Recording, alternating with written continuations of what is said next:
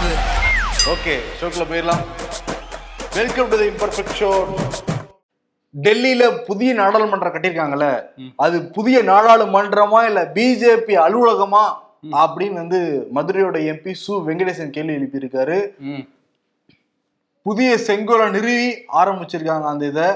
ஆனா எதிர்க்கட்சிகள் கடுமையாக எதிர்ப்பு தான் தெரிவிச்சிட்டு இருக்காங்க. எப்பயுமே ட்விட்டர்ல யாராவது கருத்து சொன்னாங்கன்னா முக்கியமான பாயிண்ட் மட்டும் தான் சொல்லுவோம். பட் இது எல்லாமே முக்கியமான பாயிண்டா இருக்கிறதுனால அப்படியே நான் வந்து வாசிக்கிறேன் வார்த்தை மாறாம. Okay. வாசிக்கிறப்ப புதிய நாடாளுமன்றத்தில் என்னென்ன படங்கள் இருக்குங்கிறத நீங்களே வந்து பார்த்து முடிவு பண்ணிக்கோங்க. புதிய நாடாளுமன்றத்தின் எல்லா சுவர்களிலும் சனாதனம் சமஸ்கிருதம் மட்டுமே காட்சிப்படுத்தப்பட்டுள்ளன. ஜனநாயகம் மதச்சார்பின்மை தேச விடுதலை போராட்டம் ஆகிய எதுவும் இவர்களின் நினைவில் இல்லை. நாடாளுமன்றம் பாஜக அலுவலகம் போல வடிவமைக்கப்பட்டுள்ளது. அவையின் நுழைவாயிலில் கையில் தண்டம் ஏந்தி விரல் நீட்டி ஆவேசமாக காட்சியளிக்கும் சாணக்கியனை பிரம்மாண்டமாக நிறுவியுள்ளனர். சாணக்கியனுக்கும் ஜனநாயக சிந்தனைக்கும் என்ன சம்பந்தம்? அரசியலமைப்பு சட்டத்துக்குரிய இடத்தில் அர்த்த சாஸ்திரத்துக்கு என்ன வேலை? கட்டடத்தின் நடுவில் சுமார் 250 ஐம்பது அடி நீளத்தில் விஷ்ணு புராணத்தில் உள்ள பார் கடலை கடையும் காட்சி வடிவமைக்கப்பட்டுள்ளது. பாட புத்தகங்களில் இருந்து ஜனநாயக கோட்பாடுகளை நீக்குவதும் நாடாளுமன்றத்தை புராண காட்சிகளாக மாற்றுவதும் நேரடி இந்துத்துவ நடவடிக்கையாகும். அரசியல் அமைப்பு சட்ட வரைவிற்கு நந்தலால் போஸ் வரைந்த இருபத்தி ரெண்டு ஓவியங்களிலிருந்து பதினாறு ஓவியங்கள் மறு உருவாக்கம் செய்துள்ளதாக சொல்லப்பட்டு அதற்கு நேர் எதிரான கருத்துக்களை காட்சிப்படுத்தியுள்ளனர். இந்தியா அனைவருக்கும் சமமானது என்பதையே சிதைக்கும் கோட்பாடுகள் அவை வடிவமைக்கப்பட்டுள்ளன.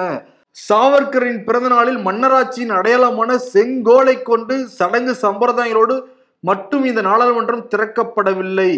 இந்த மொத்த கருத்தியலை கொண்டுதான் உருவாக்கப்பட்டுள்ளதுன்னு சொல்லிட்டு தன்னோட ஆதங்கத்தை வந்து தெரிவிச்சிருக்காரு பட் அவருக்கு ஒன்றும் புரியல. ரொம்ப லேட்டாக தான் கண்டுபிடிச்சிருக்காரு. பிஜேபி அலுவலகமான கேள்வி எழுப்பியிருக்காரு. எப்ப சாமியார்கள் நாடாளுமன்றத்துக்குள்ள போனாங்களோ அப்பவே அது தெரிய வேணாமா? ஆமா முத நாளே வந்து இது ஒரு மதச்சார்பற்ற நாடு. எப்படி ஒரு மதத்தோட ஆட்களை மட்டும் கூப்பிட்டு இப்படிலாம் திறப்பீங்கங்கிற கேள்வியை வந்து எதிர்க்கட்சிகள்லாம் கேட்டுட்டு இருந்தாங்க இப்போ உள்ள போய் பார்த்தாலும் அங்க வந்து முனிவர்கள் சிலை இந்த மாதிரியான சிலைகள் தான் இருக்கு. சுதந்திர போராட்ட வீரர்கள் எங்க? நம்ம அரசியலமைப்பு சட்டத்தை உருவாக்குனவங்களோட இடம் எங்க? அப்படிங்கிறது தான் இங்க கேள்வியா இருக்கு. பேருக்கு கூட வைக்கலப்பா யாருடைய போட்டோவுமே. பேருக்கு கூட வைக்காம இருப்பாங்க இவங்க.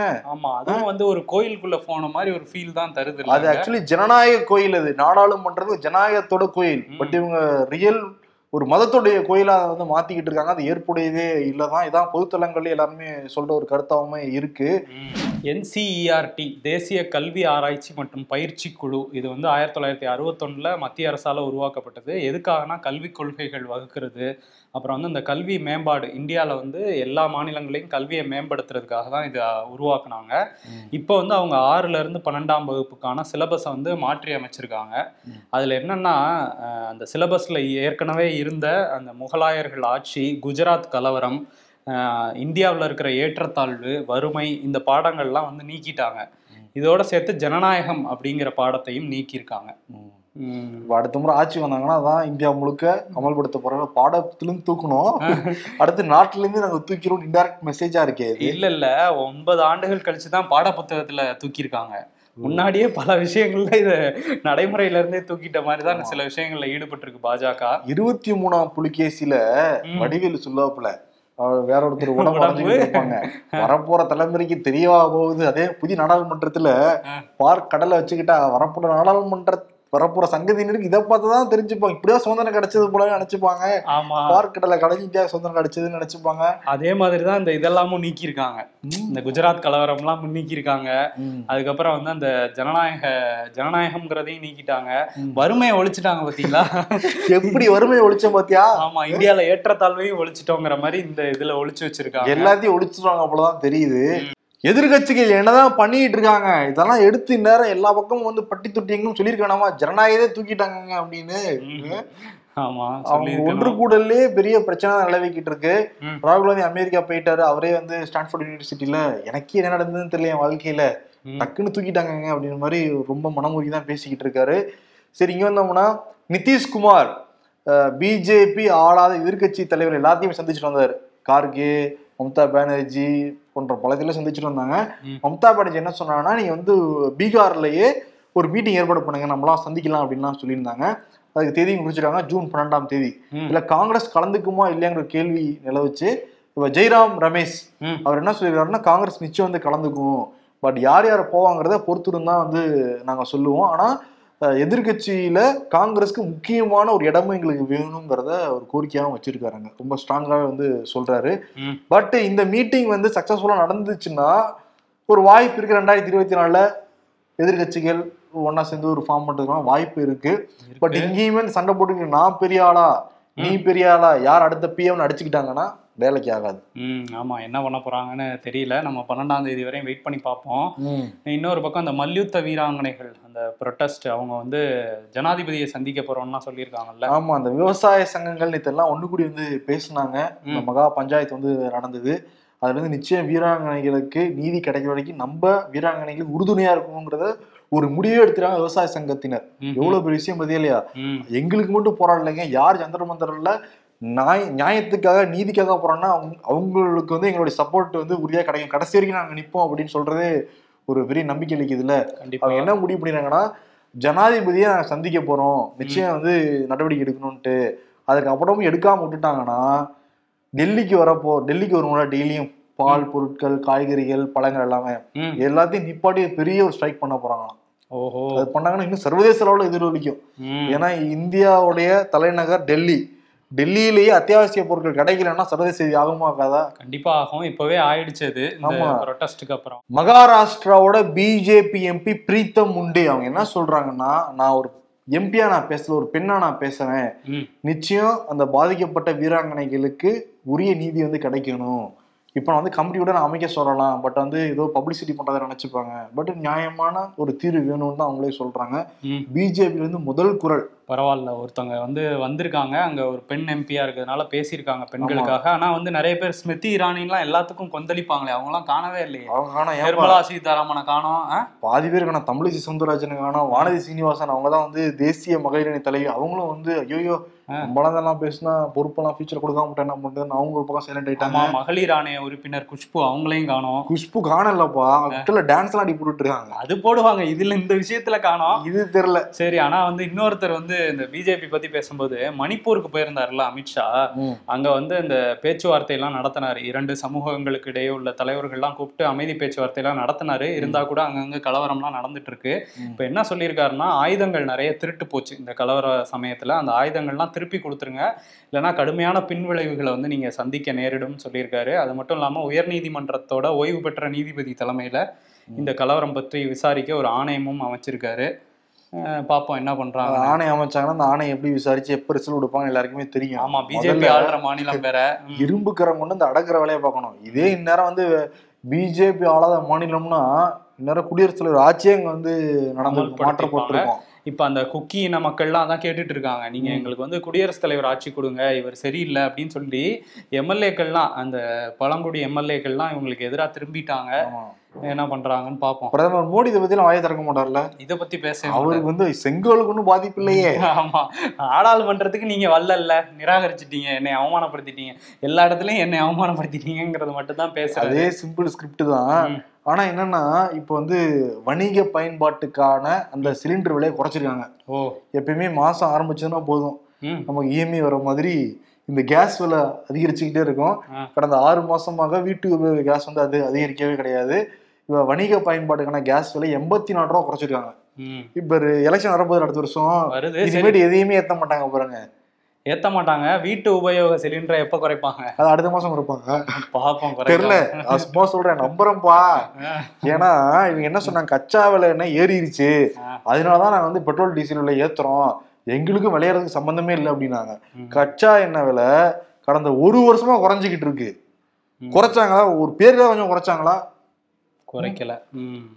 மகாராஷ்டிரால எடுக்கப்பட்ட ஒரு வீடியோ பயங்கர வைரல். பயங்கர வைரல்னா அப்படி ஒரு வைரல். என்ன மேட்டர்னா பிரதம மந்திரி கிராம சதக் யோஜனா. சதக் யோஜனா அந்த சதக் சதக் இருக்குல்ல அந்த திட்டத்தின் கீழே ரோடு போட்டிருக்காங்கப்பா மகாராஷ்டிரால. ஓகே. ரோடு வந்து ஜெர்மன் டெக்னாலஜியால போடப்பட்டதுதான். தாகூரும் கான்ட்ராக்டர் அப்படிதான் சொல்றாரு அவரு. கான்ட்ராக்ட் எடுத்து போட்டிருக்காரு. சரி. என்னன்னா அப்படியே ரோடுன்னு என்ன வரும்? ஒண்ணு கல்லு பேந்து நம்ம பார்த்திருப்போம் குழி விழுந்து பார்த்திருப்போம். பட் இந்த ரோடு வந்து பெட்ஷீட் மாதிரி எடுக்கிறாங்க. சதக்குன்னு குத்தி எடுத்து இதையாடா ஒட்டிக்கிட்டு இருந்தீங்க நைட்டு வளைக்கிறாங்க. எனக்கு தெரியும் ஜெர்மன் டெக்னாலஜியா இருக்க முடியும். ஏன்னா மழை வந்துச்சுன்னு வச்சுக்கோங்க அப்படியே ரோட்டை சுருட்டிடலாம். சுருட்டிட்டு இல்ல சுருட்டி நனையாம மேல எடுத்து போர்த்திக்கலாம். ஓரமா வச்சிடலாம். ஒரு ஓரத்துல. மழை பெய்ச்சு முடிஞ்ச உடனே திரும்பி ரோட போடலாம். பாட்டு ரோட எடுத்து பாய விரிச்சிடலாம் ரோடு மாதிரி. அப்படியா? பரவாயில்ல இது ஒரு புது டெக்னாலஜியா இருக்கு. உண்மையிலே ஜெர்மன் டெக்னாலஜியா இல்ல குஜராத் மாடல் எதையும் இடையில புகுத்திட்டாங்களா மகாராஷ்டிரால? என்னமோப்பா இதுதான் நடந்துகிட்டு இருக்கு நடந்துகிட்டு இருக்கு. கேரளால ஏப்ரல் ரெண்டாம் தேதி வந்து கண்ணூர் ஆழப்புழா எக்ஸ்பிரஸ்ல பயணிச்ச ஒரு நபர் ஷாருக்குங்கிற நபர் வந்து ஒருத்தங்களுக்கு வந்து தீ பத்த வச்சார்ல சக பயணிகளுக்கு. அப்போ அந்த கம்பார்ட்மெண்ட்டே எரிஞ்சுது. ஒரு பெரிய அதிர்வலை ஏற்படுத்துச்சு. அதில் இந்த ஷாருக்குங்கிறவனை அரெஸ்ட் பண்ணி என்னைய வந்து விசாரிச்சிட்டு இருக்காங்கல்ல. இப்போ அதே ட்ரெயினில் அதே கண்ணூர் ஆழப்புழா எக்ஸ்பிரஸ்ல கண்ணூர் ரயில் நிலையத்துல நைட்டு நின்றுட்டு இருந்திருக்கு. காலையில கிளம்ப வேண்டிய ட்ரெயின். ஒன்றரை மணிக்கு வந்து அதுல தீப்படு பிடிச்சி எரிஞ்சிருக்கு. உடனே வந்து அதிகாரிகள்லாம் அதை அணைச்சிருக்காங்க. இருந்தாலும் இதுலயும் எதுவும் தொடர்பு இருக்குமோ? சதி வேலையா இருக்குமோ? அப்படின்னு சொல்லி என்னைய வந்து இதையும் விசாரிக்கிறாங்க. ஏன்னா ஒரே ட்ரெயின் இல்ல. ஒரே ட்ரெயின்ல எப்படி? அதுவும் இப்பதான் நடந்துச்சு. அது திருப்பி அடுத்த சம்பவம் நடக்குது. நடக்குது. தீவிரமா விசாரிக்கணும்.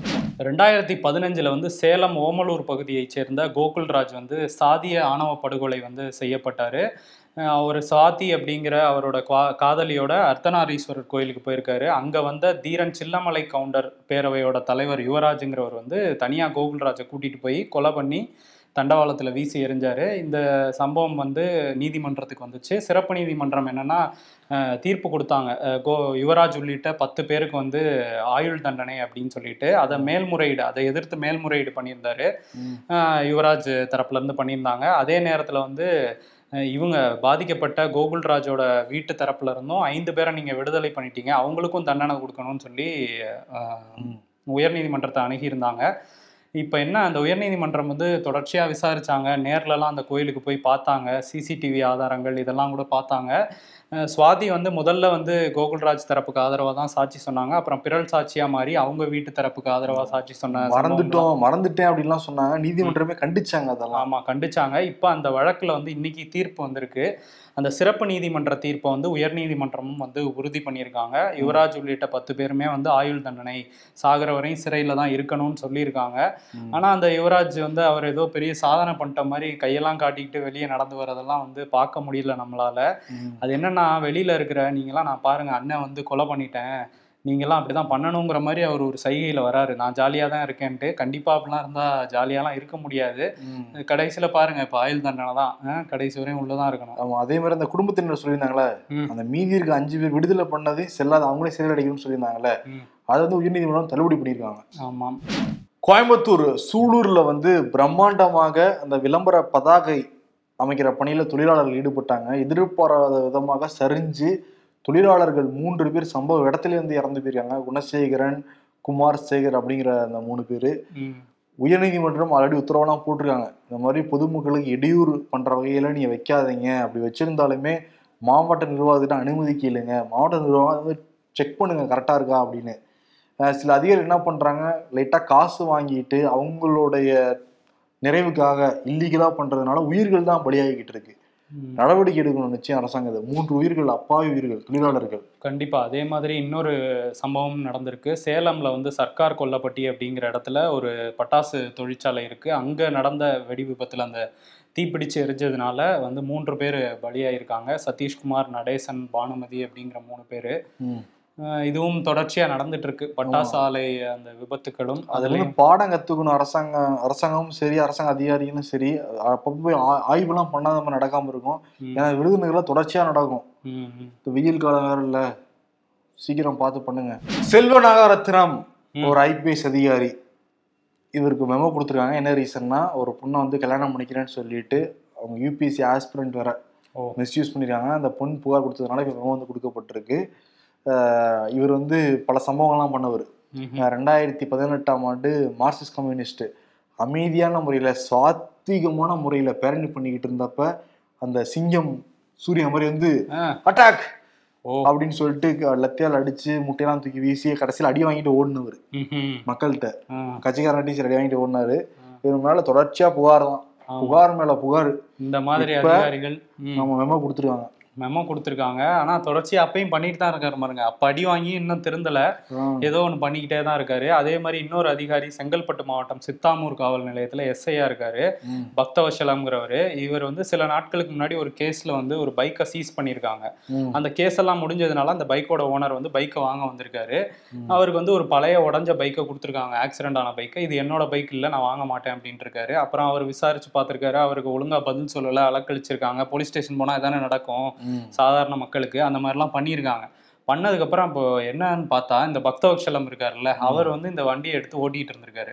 அவரோட யூஸுக்கு. சரி அப்புறமாவது கொடுப்பாருன்னு பார்த்தா அப்பயும் கேட்கறாரா கொடுக்கலையா அவருக்கு வந்து அறுபது வயசு ஆகுது இப்போ சஸ்பெண்ட் பண்ணியிருக்காங்க அடுத்த மாசம் ரிட்டையர்மெண்ட்டான் தேவையா அது எவ்வளவு வருஷம் கழிச்சு மாட்டியிருக்காரு பாருங்க. இதுக்கு முன்னாடி மாட்டியிருக்காரான்னு தெரியல அந்த அதிகாரி.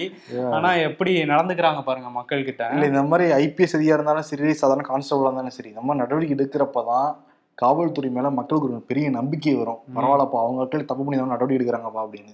இந்த நடவடிக்கை தொடர்ந்து வந்து நடக்கணும். அதே மாதிரி ஜூனியர் ஒரு ஆர்டிக்கல் வந்திருந்தது. இந்த திருவிழா அப்பெல்லாம் டான்ஸு பாட்டு வச்சு பார்க்கவே முடியல. ஆபாச நடனங்கள்லாம். ஆபாச நடனங்களா இருக்குன்ட்டு நம்ம வேலூர் ரிப்போர்ட் வந்து எழுதியிருந்தாரு. இப்போ என்ன பண்ணியிருக்காங்கன்னா டிஜி உத்தரவு போட்டிருக்காரு. இந்த மாதிரி திருவிழாக்கள்ல இந்த மாதிரி நடக்கக்கூடாதுன்னு சொல்லிட்டு ஒரு வழிகாட்டு நெறிமுறைகளே வந்து வெளியிட்டு இருக்காங்க கண்டிப்போட இதை பார்க்கணுங்கிறதையும் காவல்துறைக்கு அறிவுறுத்தி இருக்காரு ஆமா. அண்ணாமலை தமிழ்நாடு பாஜக தலைவர் ஏப்ரல் பதினாலாம் தேதி தேதி குறிச்சு வச்சுக்கோங்க. நான் வந்து நடைப்பயணம் மேற்கொள்ள போறேன் அப்படின்லாம் பேசியிருந்தார்ல. ஆமா. அவர் கர்நாடக தேர்தல் வந்து அதுல தோத்து. அவர் அதுல தோத்து இல்ல காங்கிரஸ் ஜெயிக்க வச்சு அப்படின்னு சொல்லலாம். இப்ப தேதியை மாத்தி வச்சிருக்காரு. ம், ஜூலை ஒன்பது ஜூலை ஒன்பது ஜூலை ஒன்பது. அன்னைக்கு வந்து நடைப்பயணம் மேற்கொள்ள போறாராம். மேற்கொண்டு திமுகவுடைய ஊழல் எல்லாம் வெளியிட வெளியிட போறாராம். ரெண்டாவது ஊழல் பட்டியல் ஜூலை ஒன்பது வெளியிட போறோங்கிற தேதி வந்து குறிச்சிருக்காரு. அதெல்லாம் ஓகே தான். முதல் ஊழல் பட்டியலை வெளியிட்டப்ப ஏப்ரல் பதினாலு அடுத்த வாரம் தேதி அவர் தான் சொன்னாப்புல. இருபது இருபத்தொன்னு இதே இடத்துக்கு நீங்க வாங்க. உங்க கேள்விலாம் ரெடி பண்ணிட்டு வாங்க. நான் பதில் சொல்றேன் அப்படின்னாரு. இது வரைக்கும் அந்த இடத்துக்கே நீங்க போகல. போறாரு வேற ஏதோ பத்தி பேசுறாருன்னு வச்சுக்கோங்களேன். ஏதோ பிரஸ் மீட் எல்லாம் கொடுத்துட்டு இருக்காரு ஆனா வந்து என்னன்னா இப்ப எதுக்கு ஜூலை ஒன்பது நடைப்பயணம் ஸ்டார்ட் பண்ற அன்னைக்கு ரிலீஸ் பண்றாருன்னா அதுக்கப்புறம் நடந்து போயிடுவாரு எங்கேயாவது. என்கிட்ட கேள்வி கேட்க முடியாதுல்ல? அப்படிங்கிற- என்னோட ராஜ தந்திரம் அப்படிங்கிற மாதிரி தான் இருக்கு. இன்னொன்னு பாத யாத்திரையே பஸ்ல போறாருன்னு சொல்றாங்க. சரி இன்னொரு பக்கம் அது பாத யாத்திரை கிடையாது. அப்ப டூ தான் சொல்லுவாங்க பஸ்ல போனா. டூர் தான் போறாருன்னு நினைக்கிறேன் எனக்கு. அதுவும் இந்த ரிலீஸ் பண்ணிட்டு எங்கிட்ட போயிருவோம். சென்னையில இருக்கானான்னு பாக்குறாரு போல. இன்னொரு பக்கம் வந்து அந்த எஸ்வி சேகர் இருக்கார்ல அந்த ரெண்டாயிரம் ரூபா நோட்ல சிப் இருக்குன்னு சொன்னார்ல அவரே தான். அவர் வந்து என்னன்னா என்ன பேசியிருக்காருன்னா பிராமணர்களுக்கு வந்து பாஜகவுக்கு வந்து எதிராக நடந்துக்கிறாரு பாஜகல இடம் கொடுக்காத மாதிரி நடந்துக்கிறாரு அண்ணாமலை. அவர் வந்து ஒரு சாதி கட்சியா மாத்த பாக்குறாரு இத பாஜகவை அப்படிங்கிற குற்றச்சாட்டை வச்சிருக்காரு. அவர் ரெண்டாயிரத்தி இருபத்தி நாலு தேர்தலுக்கு முன்னாடி அவர் தலைவர் பதவியில இருந்து தூக்கலைன்னா நாங்கெல்லாம் சேர்ந்து புதிய கட்சி ஆரம்பிப்போம் அப்படிங்கிறதையும் சொல்லியிருக்காரு. அண்ணாமலை என்ன சொல்றாருன்னா என்னை பத்தி கம்மியா நீங்க மேடத்துல சொல்லிக்கோங்கன்னு சொல்லிட்டு டெல்லிக்கு வாங்க டெல்லிக்கு போங்க நானே டிக்கெட் போட்டு தரேன்றாரு. ஆமா. ஆனா வந்து என்ன சொல்றாருன்னா சில பேர் கண்ணுல மஞ்சக்காமலை இருக்கு அதனாலதான் அப்படி தெரியுதுங்கிற மாதிரி சொல்றாரு. இன்னொன்னு வந்து பேசியிருக்காருப்பா. அந்த வீடியோ சோசியல் மீடியால பயங்கர வைரல் அந்த வீடியோ கூட நம்ம இம்பர்ஃபெக்ஷன் நிகழ்ச்சியில போடக்கூடாதுன்னு நினைக்கிறோம். ஏன்னா அவ்வளவு தரம் தாழ்ந்த அந்த பேச்சு. கீழ்த்தரமான ஒரு. மாநில தலைவரா நடந்துக்கிறாரா அப்படின்னு கேட்டா அந்த வீடியோலாம் பாக்குறப்ப நடந்துக்கலன்னு தான் வந்து தெரிய வருது. ஆல்ரெடி பிஜேபி மேல குற்றச்சாட்டு என்னன்னா ஆடியோ வீடியோ கட்சி அப்படின்னு. அதுக்கு ஒரு தலைவர் மாதிரி அவர் வந்து செயல்பட்டுக்கிட்டு இருக்காரு. அந்த குறிப்பிட்டு ஒரு ஆபாசமான ஒரு பேச்சுன்னே சொல்லலாம். அதை ஒரு அருவருக்கத்தக்க வகையில ஒரு கிசுகிசு பேசுறதா ஒரு தேசிய கட்சியோட மாநில தலைவருக்கு அழகா. அவர் வந்து ஒருத்தரை பத்தி ஆமா பேசியிருக்காரு அது பக்கத்துல இருக்கவர் வேற. பாக்குறாரு. இந்த கவுண்டமணி பாபாப்புல இந்த கேள்வி என்ன என்கிட்ட கேட்ட அப்படிங்கிற மாதிரி அவர் பக்கத்துல போய் முடிச்சுக்கிட்டு ஆமா அது ஏதோ பிளான் பண்ணி பண்ண மாதிரி தான் தெரியுது இல்ல அவர் ரியல் கேரக்டர் அப்படித்தானே? எப்பயும் கிசுகிசு பேசுறதான் வேலையும் ஓ இதுதான் பார்ட் டைமா தான் இப்ப தலைவரா இருக்காரு போல. ஃபுல் டைமா வந்து இந்த வேலை தான் பார்த்துட்டு இருக்காரு. அதுல வேற சொல்றாரு அந்த பிரஸ் மீட் முடிஞ்ச சமயத்துல நடந்ததுதான் நீங்க இப்ப சொன்ன சம்பவம். இந்த பிரஸ் மீட்ல இன்னொரு விஷயம் சொல்லியிருக்காரு. அண்ணாமலை இப்படிதான் தலைவரா இருந்தாலும் இப்படிதான் இருப்பான். போய் ஊர்ல போய் ஆட்டை பிடிச்சாலும் மாட்டை பிடிச்சாலும் இப்படிதான் இருப்பான். திமிரு பிடிச்சவன் தான் அந்த அண்ணாமலை. திமிரோட தான் இருப்பான் அப்படின்லாம் பேசியிருக்காரு. திமிரு படம் வந்தா பாத்துட்டு வந்தாரா? ஏதோ பஞ்ச் டயலாக் மாதிரி தான் பேசிட்டு இருக்காரு எல்லாமே. சை வேற செய்தி இருக்காப்பா என்ன வேற செந்தில் பாலாஜி வீட்டுல சாரி அவருடைய தொடர்பு உள்ள இடங்கள்ல எட்டாவது நாளாக சோதனை நடந்துகிட்டு இருக்கு. செங்கோட்டையன் அந்த வழக்கறிஞர் வீட்டில இருந்து ரெண்டு மூட்டை அளவுக்கு டாக்குமெண்ட் எடுத்துட்டு போயிருக்காங்களாம். கிட்டத்தட்ட செந்தில் பாலாஜி சுத்தி வளைக்கிற வேலை எல்லாமே செய்யப்பட்டிருக்காங்க. ம், ம். பாப்போம் என்ன நடக்குது.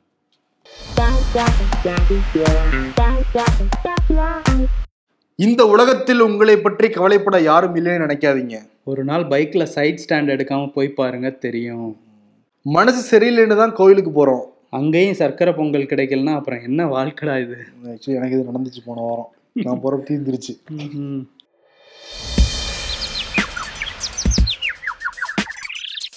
வேர்வையில புழுங்கி கதறட்டும் சார். மேட்ச் நடக்கப்ப மழை வரக்கூடாதுன்னு வேண்டிக்கிட்டாங்க சார் இவங்கெல்லாம். திமுக எங்களுக்கு ஆதரவு அளித்ததில் மகிழ்ச்சி அரவிந்த் கெஜ்ரிவால். அவங்கள அசிங்க அசிங்கமா கழுவி ஊத்துறவங்களுக்கே ஆதரவு தருவாங்க. உங்களுக்கு தர மாட்டாங்களா என்ன அப்படின்றாங்க.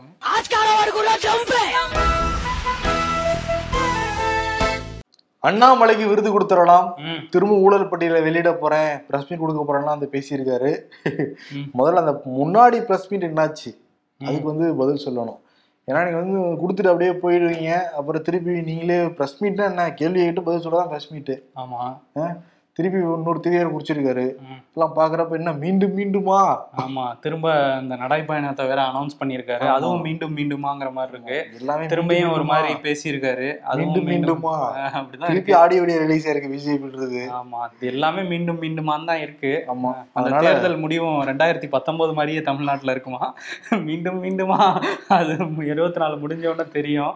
ஆமா. அவர் சிஎம் கனவுல இருக்காரு. அண்ணாமலை. ரெண்டாயிரத்தி இருபத்தி ஆறுல நான் தான் சிஎம் பட் சிஎம் இப்படியா பேசுவார்? கிசு கிசு இல்லாம பேசிக்கிட்டு இருப்பான் இப்படி எல்லாம் ஒரு அரசியல்வாதியே நம்ம பார்த்தது இல்ல இப்படி பேசுற அரசியல்வாதியே. இதுல. சிஎம் வேறயா. ஆக்சுவலி பிஜேபி காரங்கலாம் ம். வெளி நாங்க பார்த்துருப்போம் இந்த மாதிரி கிசு எல்லாம் பேசி வரதெல்லாமே தமிழ்நாட்டு அரசியலுக்கு இதெல்லாம் புதுசு. ஆமா. ஆடியோ வீடியோலாம். ஆமா. சரி ஓகே. மீண்டும் மீண்டுமாங்கிற விருதை கொடுத்துட்டு விடைபெறலாம். நன்றி. வணக்கம்.